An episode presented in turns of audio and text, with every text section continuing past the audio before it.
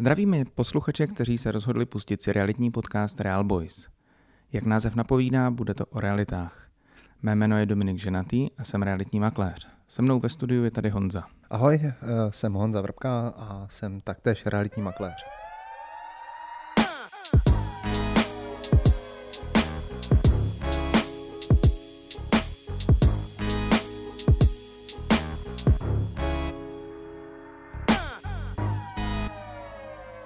Dobrý den, dámy a pánové. Vítejte u dalšího dílu Real Boys. Zde ve studiu já, Honza, eh, můj kolega Dominik, jsme realitní makléři. A co pro vás dneska máme za téma? Dominiku, prozradíš nám to? Dneska se budeme bavit o tom, jak makléř naceňuje nemovitosti. Protože od Honzy z minulých dílů už víme, jak se naceňuje takový vodojem. No a dneska bychom se rádi bavili o tom, jak naceňovat, co naceňovat a možná vlastně proč vůbec naceňovat nemovitost. Jak vlastně probíhá takový začátek toho obchodního případu? Uh, Honzo, jak vlastně dojdete s klientem k tomu, že má ta nemovitost nějakou cenu, za kterou jde do inzerce? No, jak bych ti to asi popsal? Každá nemovitost má nějakou svoji cenu. Od od nějakého střešního bytu s terasou, s bazénem, s výhledem do zeleně, až po psí boudu. Když to vezmu takhle jako doslova. A proč se určuje cena? Kdo ji určí? Jak to probíhá? A, existují dva typy klientů. Jedni si tu cenu určí sami, že ji prostě chcou. A to je taková ta zábavná část, kdy potom klientovi vysvětlujeme, že ono to tak jako není že nedostane za svoji garzonku eh, v paneláku v Židenicích 10 milionů korun. A potom jsou ti klienti, kteří řeknou, podívejte, já bych to potřeboval prodat, tak jim navrhnu, ano, uděláme srovnávací tržní analýzu, která vám určí hodnotu vaší nemovitosti. Je to samozřejmě nějakým způsobem vždycky odhad, ale je to odhad nějakého odborníka na tom realitním trhu, který se tomu trhu věnuje již nějakou řadu let. Porovnává různé aspekty od lokality až po velikost bytu, kolik bytů na tom trhu je, jak si ty byty stojí teďka cenově a jakým způsobem má ten byt třeba i potenciál do budoucna. Je pravda, že jak jsi mluvil o tom klientovi, který ví nejlíp, jakou to má cenu, eh, mně se celkem často stává, že za mnou přichází klient s tím, že potřebuji prodat nějakou nemovitost a za ty peníze, za který ji prodám, si potřebuji koupit něco jiného. A jakoby z toho, co si potřebuje koupit, určuje cenu, za kterou chce prodat tu svoji nemovitost. A mně to vždycky přijde takový jako zábavný, protože si říkám, hele, to bylo super. Představa, že přijdu do kadeřnictví a zeptám se, prosím vás, za kolik stříháte? No, eh, já stříhám za 18 500 korun, protože si potřebuju koupit nový horský kolo. A zhruba s touhletou logikou jako dost často ten klient přichází a vlastně opomíjí ten, ten základ a to je to, že o té ceně jako ve finále vždycky bude rozhodovat ten kupující. Eh, ten se rozhodne, jestli za tu danou cenu to koupí nebo nekoupí a když ta cena nebude konkurenceschopná vůči tomu zbytku, tak eh, je samozřejmě jasný, že ten kupující upřednostní nějakou jinou nemovitost. Eh, protože ta alternativa tady vždycky bude. Nikdy nebude ten klient prodávající mít tu jedinou nemovitost, která na tom trhu je, že jo? No, já si myslím, ne, že bych s tebou nechtěl nesouhlasit, ale občas se stávají takové zajímavé věci, jako třeba například, když naceňuješ nemovitost, která opravdu jako na tom trhu není tak zastoupená. Jako jsou to opravdu výjimky, ale párkrát se nám to stalo. To je pravda. třeba, jak jsme naceňovali zámek? Jako za stoly zámků na tom trhu fakt není. Je pravda, že to jsou ty nemovitosti, kde se to blbě srovnává přes nějakou metrovou cenu, nebo si řekneš, OK, tak, tak za kolik se tak prodává srovnatelná nemovitost v okolí, že? No já, co jsem se díval, tak jako, že by se prodával nějaký hrad nebo zámek, o kterých bych věděl, nenašel jsem nic takového. Ale je pravda, že se ti to může stát i u nějakého rodinného domu, který je něčím velmi zvláštní. Že jo? Teď máme eh, v nabídce lesní hluboké, tam je 3000 metrů zahrady, o kterou se 20 let starají zahradníci a je otázkou, mm, jakou vlastně cenu má taková zahrada, respektive jak se to má projevit do té ceny. Že? To určitě jo. To, že se o to starají zahradníci, je docela dobrý. Ale zase na druhou stranu, eh, spousta domů může mít tak velkou zahradu. Ale v čem třeba vidíš tu výjimečnost, když už se bavíme o té lesní hluboké? Tam je pár aspektů, co si pamatuju, které zase nejsou až tak eh, jednoznačný, že by ho mohli mít jako všechny domy. Je pravda, že tam těch výhod je spousta, že jo? Je, to, je to blízko lesa, už se kolem toho nedá stavět, je tam přece jenom jezírko s vlastním ostrovem, takže ve své podstatě je to příležitost koupit si ostrov, že kdyby jsme to podali takhle, což může mít svoji cenu pro někoho, protože vlastně mít svůj ostrov, to je takový hodně zajímavý, že jo, kolik znáš lidí, kteří mají ostrov. No, kromě nějakých miliardářů, co mývají ostrovy třeba v Karibiku, nebo například mm, ostrovy, které jsou ty ostrovky u Thajska, jsem zapomněl, jak se tam přímo jmenuje, ale uh, myslím si, že asi v Česku úplně, že bych znal některé lidi, kteří mají ostrov, to teda, to teda Taky si osobně na nikoho nevzpomínám. A navíc v Česku. A navíc v Česku. Pojďme zpátky uh, k tomu naceňování.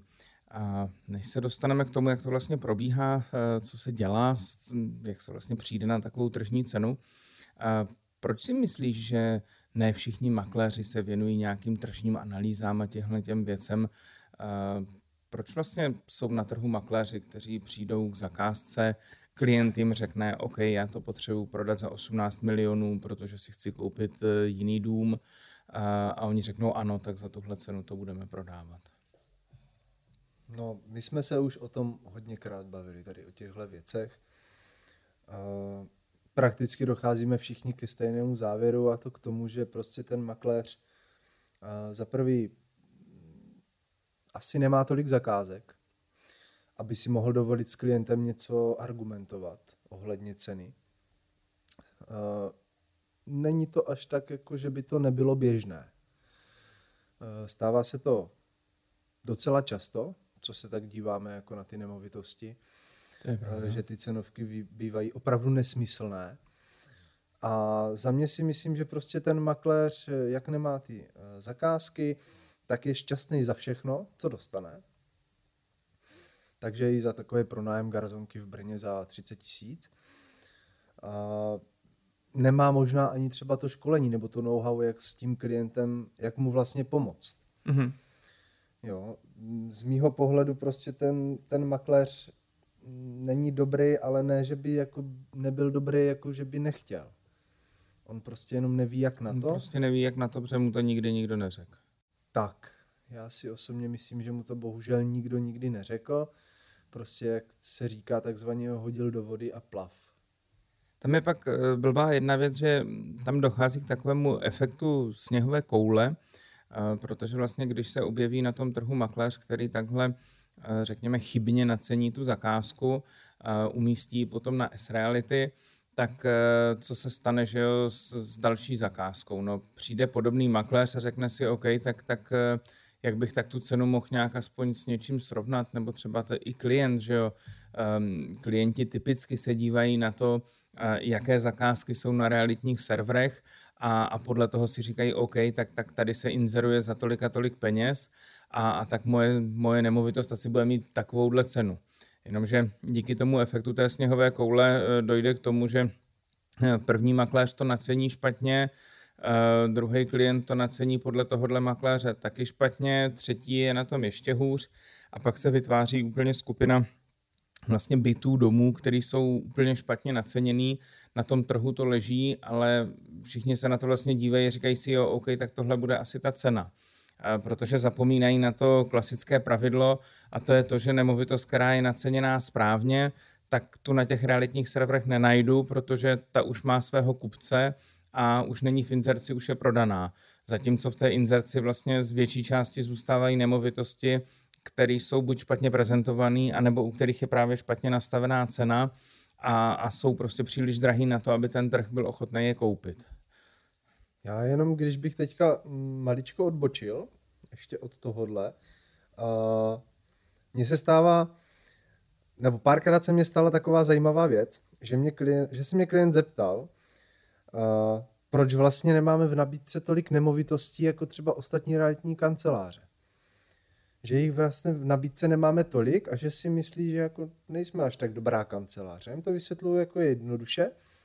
My ty nemovitosti nenabízíme, ale prodáváme. Proto jich jako nemáme tolik, protože my je dokážeme prodat. Pokud budu mít, jak ty říkáš, v nabídce spoustu různě špatně naceněných nemovitostí, tak je tam budu mít prostě, dokud eh, ten trh neakceptuje tu cenu.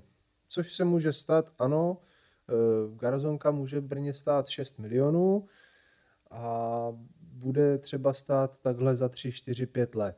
Takže pokud budu mít 5 let v nabídce garazonku za 6 milionů, tak on se jednou dost, ten kupec najde, ale nebude to hned. Ale zase by to bylo krásné, kdybychom neměli provizi až při prodeji, ale měli bychom nějaký měsíční paušál za to, že nabízíme nemovitost, tak eh, pak by vlastně dávalo smysl mít spoustu nemovitostí a mít je jenom v inzerci. To naprosto, to naprosto jako beru, jo, to, to je super. Ale co by z toho pak měl ten klient, že? Uh, a to neřeš, důležitý je, že vyděláme. Jo? To je jako, Eh, ty máš pořád tady ten proklientský přístup a pořád tě zajímá, co z toho bude mít klienta a jestli to bude pro klienta prospěšný. Musíš myslet v první řadě na sebe. Ty Dominiku, já tě teda nepoznávám. ne, tohle by nám v doma neprošlo. Eh, ne, je pravda, že eh, naším cílem a i proto vlastně máme takhle nastavený to hodnocení, protože až v moment, kdy náš klient dostane peníze, kdy prostě je podepsaná kupní smlouva, kdy je uzavřený ten obchod, tak v té chvíli eh, dostane svoje peníze makléř a tak je to podle mě správně. A proto i ten makléř by měl chtít eh, určit eh, tržní cenu, to znamená cenu, kterou nějaký kupující zaplatí, protože pokud já budu se svým klientem souhlasit na ceně, která odpovídá spíš tomu zámku než tomu bytu, tak pak se dostanu do toho problému, že inzeruju, inzeruju, nic neprodávám a logicky z toho taky nemám žádnou provizi potom. To je trošku víc motivující, než mít ten paušál. A ještě je tady taková jedna věc, kterou vím, že ty si teď řešil eh, s některými našimi novými kolegy, eh, když naceňují tu nemovitost, že je důležité, eh, aby věřili té ceně, aby se dokázali za tu cenu postavit. Jak jsi to myslel?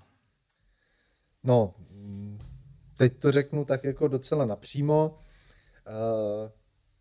Samozřejmě makléřem se taky nerodí lidi každý den, eh, byť si to dost lidí myslí, že být makléřem je Narodil jsi se jako makléř? Uh, ne. Já taky Já ne. jsem se narodil jako malé dítě, které nevědělo, co bude chtít dělat. Postupem času, jak se to vyvíjelo, jsem chtěl být popelářem a fotbalistou a já nevím co všechno ale do toho se člověk prostě dostane svým jako nějakým životním cyklem. Ale s klientama nebo s klientama, s makléřema, eh, kteří jsou u nás noví, tak samozřejmě se snažíme pracovat. No a dost často se mně stává, nebo prakticky pořád, když třeba chtějí nacenit nějakou svou první nemovitost nebo vůbec nějakou nemovitost, tak se mě jako dost často ptají, jako jak na to. Jo, tak já jim samozřejmě udělám nějaké to hodinové školení na to, jak, jak to dělám já. Uh, oni samozřejmě si můžou určit, jak to budu dělat podle sebe. Máme na to různé nástroje, uh, typu CMAP, uh, samozřejmě zkušenosti kolegů, například já se ptám tebe, ty se ptáš No, nevím, koho se ptáš, asi mě, dobře.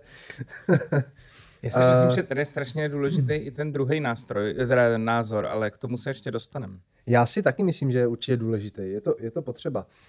A určitě je taky potřeba vidět ty konkurenční nabídky na tom trhu, jak jsme se o tom bavili, S-Reality, nějaké jiné další realitní servery a, tak dále. Prostě vidět, co se v té lokalitě prodává. A ta nejdůležitější část je prostě opravdu ta, jak říkal jsi. Ten makléř musí věřit tomu, že, tu, že za tu cenu je schopný to prodat.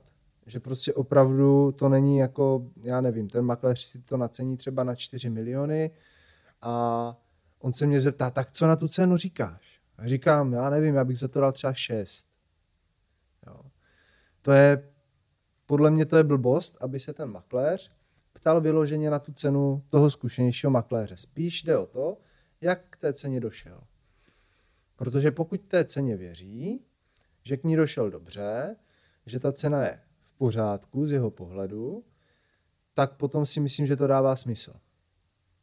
Ale pokud někdo přijde s tím, že hele, já tady mám klientku, co chce něco prodat, já mu to nacením a řeknu mu, hele, ta nemovitost má 6 míčů, hodnotu, tak prostě ten makléř jako řekne, OK, tak, tak asi má, no. A jemu se rodí v hlavě ta myšlenka, ty vogu, prodám to za 6, není to moc? Jo, nebo není to málo? E, tam je potřeba, aby ten makléř, který to reálně bude realizovat, věděl, že za tu cenu, a je to jeho cena, že je schopný to za to prodat. Je pravda, že e, historicky si vzpomínám, že i na zakázkách, na kterých jsme třeba spolupracovali spolu, a byla to třeba zakázka, kterou já jsem nabral, já jsem ji nacenil a, a ty jsi mě potom pomáhal s prohlídkama, s prodejem té nemovitosti a byla to tak říkajíc moje cena, ke které jsem si došel já, tak e, jsme se tam dostávali do toho, že e, ten prodej pro tebe byl komplikovaný, protože jsi k té ceně nedošel ty, a tím pádem by se dalo říct, že si třeba úplně tak jako nevěřil. A, a nemusí to být proto, že ta cena je špatně, ale přesně jak říkáš, protože ten makléř si ji vlastně sám sobě jakoby nepodložil těma argumentama. A pokud, že jo, pokud prostě svému produktu nevěřím, no tak ho logicky velmi špatně můžu prodat. Jo? Proto si myslím, že třeba i ty makléři, kteří, a, když tak řeknu, kejvnou na tu cenu a, tomu klientovi, a nabízí to za tu cenu, kterou chce klient, aniž by se zabývali nějakou tržní analýzou, tak v té chvíli vlastně to není jejich cena, je to cena toho klienta a proto ten prodej je pro ně velmi komplikovaný, protože oni třeba někde vzadu v hlavě prostě si myslí, že ta cena by měla být nižší a, a je to z nich cítit i na té prohlídce, no a m, žádný kupující nekoupí předraženou nemovitost, že jo? to je celkem jasný. Ty se ptal, kam já chodím na svůj druhý názor. A já myslím, že každý, kdo by někdy byl na naší poradě, tak eh, ví, že existuje mnoho nemovitostí, eh, kde žádám o radu celou naši kancelář a, a myslím si, že je to model, který jsme vlastně zavedli u některých eh, takových těch atypičtějších nemovitostí a který nám pomáhá ty zkušenosti a názory dát dohromady a prostě podívat se na to z různých úhlů pohledu, protože mm, tam, kde třeba na nemovitosti budu vidět nějaké výhody já, tak někdo jiný tam může vidět jiné výhody a, a vlastně, když ty názory v rámci té kanceláře dáme dohromady, tak eh, potom nejenom, že dojdeme eh, k té přesnější tržní ceně, ale hlavně ten makléř má eh, spoustu argumentů už na ty prohlídky, takže vlastně už proběhla ta diskuze. Ty lidi se snaží říkat plusy, mínusy té nemovitosti a uh, myslím si, že tohle je ten způsob, jak, jak se dostat uh, co nejblíž té reálné tržní ceně. Protože, co si budeme říkat, je to vždycky jenom odhad. Jo? Uh, nikdo z nás nemá tu křišťálovou kouli, uh, aby když se tě zeptám, OK, za kolik se prodá tahle ta nemovitost, tak ty jsi mi řekl přesně, bude to 7 milionů 614 215 korun. Prostě až ten trh nám odpoví, až když to na ten trh umístíš, tak teprve pak se to dozvíš tím souhlasím. A je pravda, že někdy ta diskuse s tím klientem je taková trošku komplikovaná, co se týče uh, jako jeho představy, protože uh, klient má eh, garzonku, uh, představuje si, že má zámek o 40 pokojích a je pro něho jakoby složitý se dostat k té ceně. Uh, kterou říká ten makléř, protože prostě má takový ten vnitřní pocit, že jeho nemovitost je přece hezčí, lepší, eh, strávil tam hodiny a hodiny prostě pokládáním koberců, vybíráním kachliček a podobně. a pak do toho samozřejmě vstupuje ten eh, efekt toho okolí, protože v Čechách je každý na všechno odborník, že jo, to stačí do hospody, eh, když hraje naše repre fotbal, tak to mám pocit, že tam je koučem každý a, a stejně tak prostě vlastně každý je realitní makléř, takže Ehm, všichni členové rodiny a, a kámoši z hospody tomu klientovi rádi poradí tu správnou tržní cenu, že takové to Pepo, nebuď blbej, ty za to musíš chtít aspoň 15 milionů, že jo, to prostě eh, Jasně, to na toho člověka působí, že jo. Soused vedle to prodal o 2 miliony víc, než ti říká tady ten makléř. Uh, že jo, žádný rybář nikdy nechytil malou rybičku, všichni chytili takovou tu obrovskou rybu. Jo nikdo nepřijde a neřekne, hele, já jsem to prodal za pár korun. Mimochodem na to existuje takový trik, možná ho naučíme naše posluchače. Kdybyste někdy chtěli vědět, za kolik peněz to ten Pepa nebo Franta opravdu prodali, tak e, můžete zajít na katastr nemovitostí a můžete požádat o kopii kupní smlouvy jakožto nabývacího titulu stávajícího majitele a tam uvidíte i kupní cenu. Pokud nevíte, jak na to, tak nám napište, my to pro vás eh, rádi zjistíme. Sami to občas děláme třeba v případě, že nakupujeme nějaké nemovitosti, tak abychom věděli, za kolik to ten prodávající vlastně aktuálně koupil a jak je na tom. To takový dobrý triček, který se občas hodí. Občas se hodí. to je pravda. Dominiku, co tě nejvíc baví na naceňování? Mě hrozně baví naceňovat eh, nemovitosti pro dědické řízení. A to je taková věc, kterou nikdo moc nechce dělat, protože vlastně je to poměrně eh, složitý, protože těch nemovitostí je vlastně hodně. A na závěr eh, to odevzdáte nějakému notáři, ten vám k tomu bude říkat, jestli je to dobře, špatně, což, že jo, co si budeme povídat, všichni makléři nesnáší, když jim někdo říká, jak to mají dělat. Jo to je běžný. Ale eh, je to zajímavé v tom, že eh, mnohdy se vypátrají nemovitosti, o kterých vlastně ten člověk ani nevěděl, eh, že jeho předci vlastní. Dost často jsou to různé podíly, takže je tam potřeba tu cenu spočítat pod pohledem toho podílu. A velmi často to bývají velmi zajímavé nemovitosti, jako třeba louky, lesy, kus pole, nebo třeba teď v poslední době se mně stalo, že jsem zjistil, že klient vlastní pozemek pod místním prasečákem, prasečák už vlastní místní ZD, takže to jsou takové jako špeky, ke kterým se člověk e, zase tak často nedostane, ale právě to dědictví je takový jako velmi zajímavý tím rozsahem a tím, že vlastně se naceňuje celé portfolio nemovitostí. A setkal se s někdy s tím, že si dělal eh, nacení nemovitosti, jakékoliv, a přišel za tebou klient s tím, že má, že má nacenění i od nějakého jiného makléře?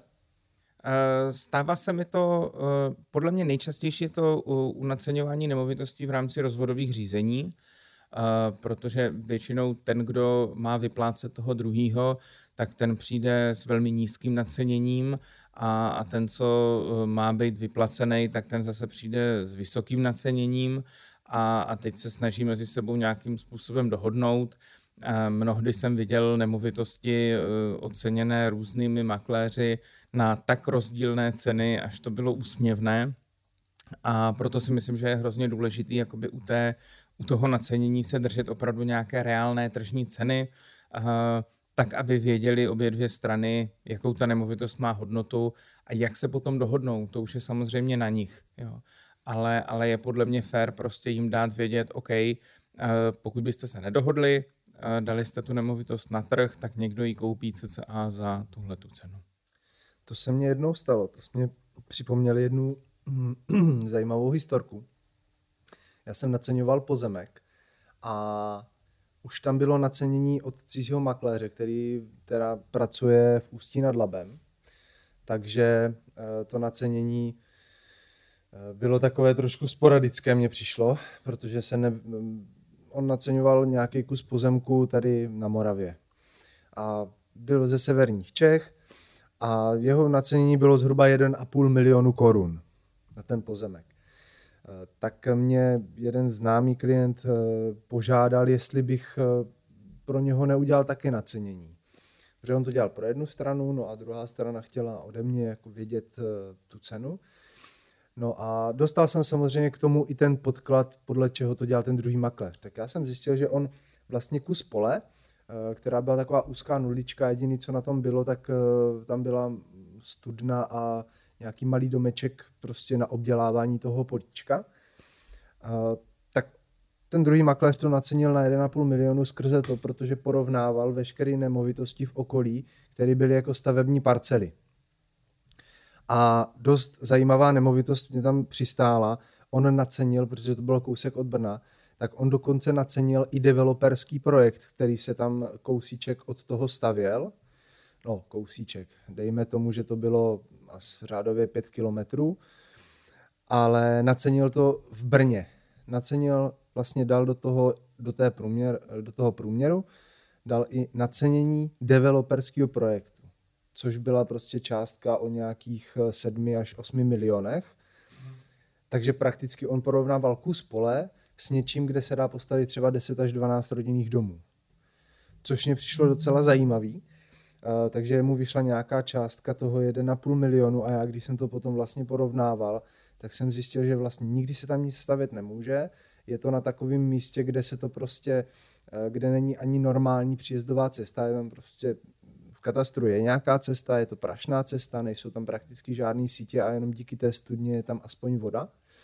A ještě je to kousíček od jednoho lomu. uh, takže, a nakolik ti to vyšlo? Já jsem to odhadl a to jsem teda se jako snažil být nějakým způsobem i trošku nahoře, ale nacenil jsem to zhruba na 50 tisíc. Což mě opravdu jako přišlo docela zajímavý, protože já jsem opravdu naceňoval ty pole a naceňoval jsem to samozřejmě s tím stylem, že uh, v územním plánu je to vedený jako orná půda, jako zemědělská půda a nikdy to nic víc nebude. Možná třeba za 20 let, když se ta obec rozšíří až takovým způsobem, že to, nebu, že to bude neúnosný, tak třeba možná někdy. Ale v současném stavu prostě je to jenom kus pole, kde si můžete hrát, eh, aby, abyste jako zabil čas. U toho, u toho naceňování je uh, hodně dobrý se jet na tu nemovitost podívat.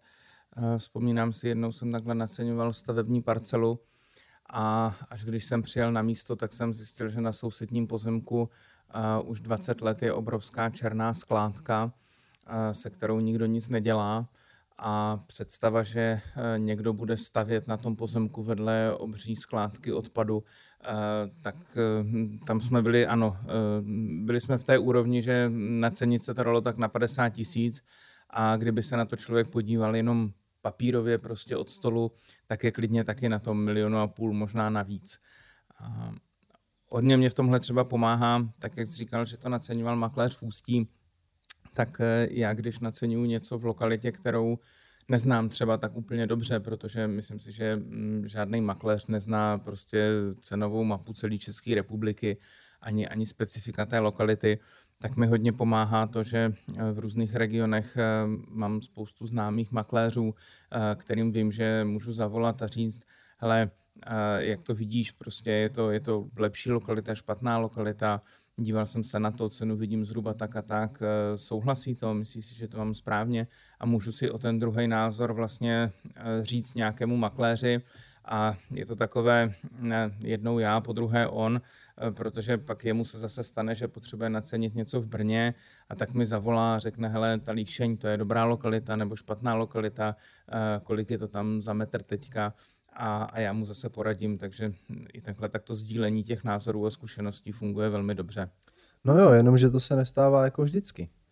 Protože přece makléř je hrdý na to, že je makléř, že to umí nejlíp a jako spousta makléřů si do toho jako nenechá ani, ne že kecat, ale ani poradit, ani, ani jako trošku, jo. A, a to můžu bydlet klidně v Uzbekistánu, je to úplně jedno ale prostě umím to nacenit nejlíp já a podle mě je to takhle dobře. Jo? Jenomže potom se můžou stát právě takovýhle krpy. A já si právě myslím, že uh, dobrý makléř eh, ten si právě nechá poradit a naopak eh, sbírá co nejvíc názorů, tak, aby prostě měl tu cenu co nejpřesnější. Takže přesně jak říkáš ty, budovat i ty kontakty s těma dalšíma makléřema v těch různých dalších oblastí i v tom Brně, protože vždycky se ten názor hodí. Já s tím souhlasím, vždycky se ten názor hodí a i do budoucna, i pro ty klienty je vždycky dobrý, když ten makléř cokoliv něco prodává nebo něco nakupuje s klientem, tak potom ve finále, když se potkají ti dva makléři a zjistíte, že se znáte a že jste jako kolegové na profesionální úrovni, tak pak samozřejmě to jednání je za prvý profesionálnější, dá se lép, lépe komunikovat a hlavně víš, že prostě můžeš tomu druhému nějakým způsobem věřit. Že to není s prominutím hajzl, ale že prostě opravdu s tebou bude jednat na, na té eh, profesionální a slušné úrovni. Jak blbý říkáme, je, když eticky. Se, blbý je, když se na zakázce potkáš s makléřem, o kterým víš, eh, že patří k té druhé skupině. Ale o tom se budeme bavit v některé z dalších epizod. Pojďme se s našimi posluchači rozloučit nějakou výzvou k akci. Real Boys nacení i nenacenitelné, takže až budete chtít znát nemovitost eh, v Brně a jeho okolí a jeho cenu, její cenu, ať už jste makléř nebo klient, eh, zavolejte nám, my vám s tím pomůžeme a vymyslíme cenu, která se vám bude líbit. Určitě vám s tím rádi pomůžeme. A ještě taková perlička na závěr. Dominiku, chci po tobě jedno číslo. Kolik snad cenil developerských projektů? Vím, že to je taková tvoje specialitka. Je to 36 a je to věc, která mě hodně baví. Takže až budete mít developerský projekt, neváhejte se taky ozvat Real Boys. Ahoj. Ahoj.